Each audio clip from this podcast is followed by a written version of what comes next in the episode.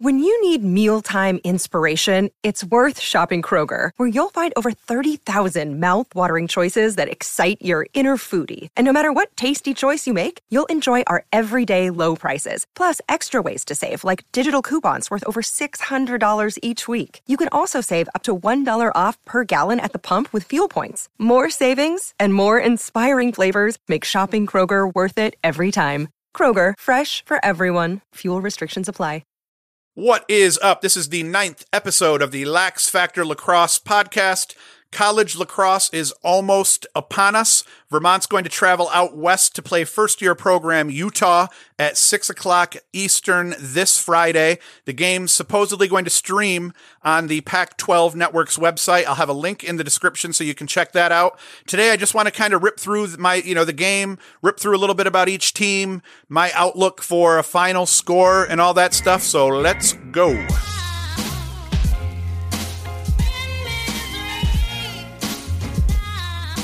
So a lot of the talking heads are really high on Vermont, and I, I'm a little bit more skeptical. You lose a, a player like Ian MacKay, 59 points last year. They do bring back a lot of guys, but Ian MacKay was a hell of a player. He is a, now a pro lacrosse player. The guy's getting paid to play, even if it's not a whole lot. He's still getting paid to play.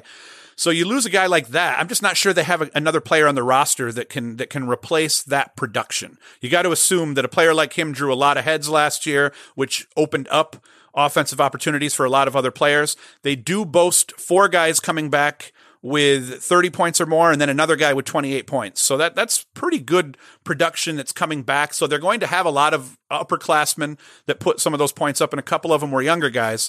So Offensively, they're going to be decent. I'm just not sure they're the team that won 12 games. I think that was what they won 12 games last year. I'm just not sure offensively they're the same team without Ian MacKay on the roster.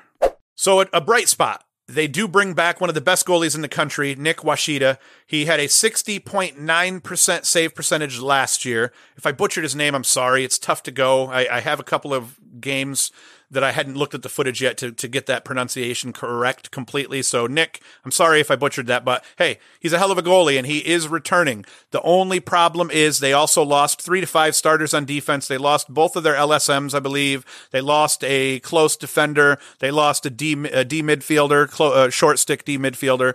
So they lost their best player, Ian MacKay, on the offensive side of the ball. They bring an incredible goalie back but they also lose a, a, a, bunch of starters and contributors on the defensive side of the ball. So that that's enough to make me question how are these guys going to end up? Are they how are these guys? How, why are people sure? Or why do people feel really good that these guys are going to finish in the top 20 and, and get back to that 11 or 12 win plateau? It, it, there's enough question marks that make me say, eh. So Vermont in the end, they return talent on offense. We got a bunch of guys coming back that can score the rock. I'm just not sure they're as good as they were last year uh, without having Ian MacKay back. On defense, they return a hell of a goalie. They return a wealth of talent that all played last year and contributed heavily to last year's team. So that's excellent also. But once again, you lose a bunch of starters and contributors.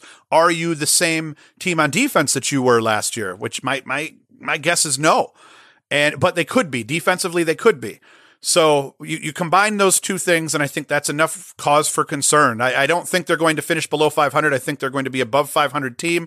I put them in the area. I think that they'll end up with 9, 10 wins. I'm just not sure they're going to be that team out of the America East that ends up with 11 and 12 wins because I think that they'll probably drop a couple of non-conference games and then in conference, who knows how it's going to go in the America East. So cause for concern, but Vermont is still going to be a hell of a team. And if that defense can overachieve and if someone can fill the shoes of that that MacKay left sitting in the middle of the field, empty, untied, then I think that Vermont could potentially be as good as everyone thinks. I'm just not convinced.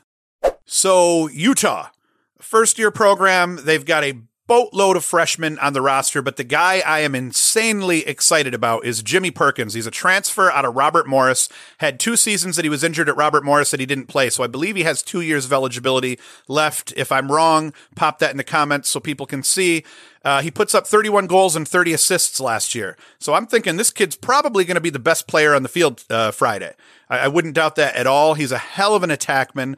They they do have a lot of freshmen hanging out to complement him. So you know, in, in that way, they don't have the the same level of talent that Robert Morris did surrounding him last year. But we'll get to that. They do have a ridiculous attackman coming in from Onondaga. But moral of the story: Perkins is a ridiculously good player. So I think having him on the team puts Utah in a position where they're a little bit better than your run of the mill first year program because this kid's a top tier talent and he's going to fill it up this year for the Utes.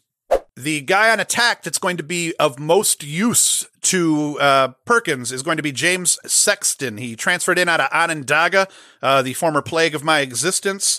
Uh, two-time NJCAA All-American. He led the nation in assists in 2018 with 49 and was third nationally in points with 83. So the kid can light it up and he should have no problems helping Perkins uh, put some points up on attack and keep a lot of the Utes early games respectable. So James Sexton, that's a name to watch because this kid, I say that, that Perkins maybe the best player on the field, but it's very possible that Sexton's not too far behind and he could potentially end up being Utah's uh, breakout player because if you know anything about Onondaga, you know that if you've been a two-time All-American there, you are a legit ass baller. So Sexton, remember that name, watch him this year for Utah. In the end, it's it's a hard game to call because you're dealing with a first year program, but you're dealing with a first year program that has a couple really solid attackmen. They have a couple of goalies that have Division One street cred. I believe one of their goalies was a transfer from Rutgers that never got time, and I can't remember where their other one had played, but he actually their other goalie actually I believe started at the D1 level, maybe at St. John's or something to that effect. So they have a couple of guys that can play, and they have a ton of freshmen, and sometimes some of these late recruit freshmen end up you know you end up finding a couple of gems in there somewhere. So Utah is going to be a tough call, but I believe you're going to see a seven, eight, nine goal lead come the third quarter, and then you're going to see Utah start to put some points up on maybe some of Vermont's younger guys. So I'm calling a seven goal spread by the end of the game, but I think that Utah's going to be able to keep it semi respectable, and I think they're going to put up a, a pretty good showing in the end, either way, I am crazy excited at the prospect of having another Division One program start up here, especially at a school like Utah. We need more teams out west, so this is nothing but good for lacrosse, no matter how they do this season. Vermont again. I'm, you know, I love watching America East ball. I usually get a chance to see Vermont every couple of years. I'll end up watching a Vermont game over at Binghamton University. I'm in Binghamton, in case anybody wondered here. I'm actually in Vestal, right down the road from Binghamton University. So it's going to be a hell of a game. I am stupid excited that lacrosse is back, and I hope you guys all watch it with me. Six o'clock Friday. Link to the stream is in the description, and best of luck to everybody. We're out.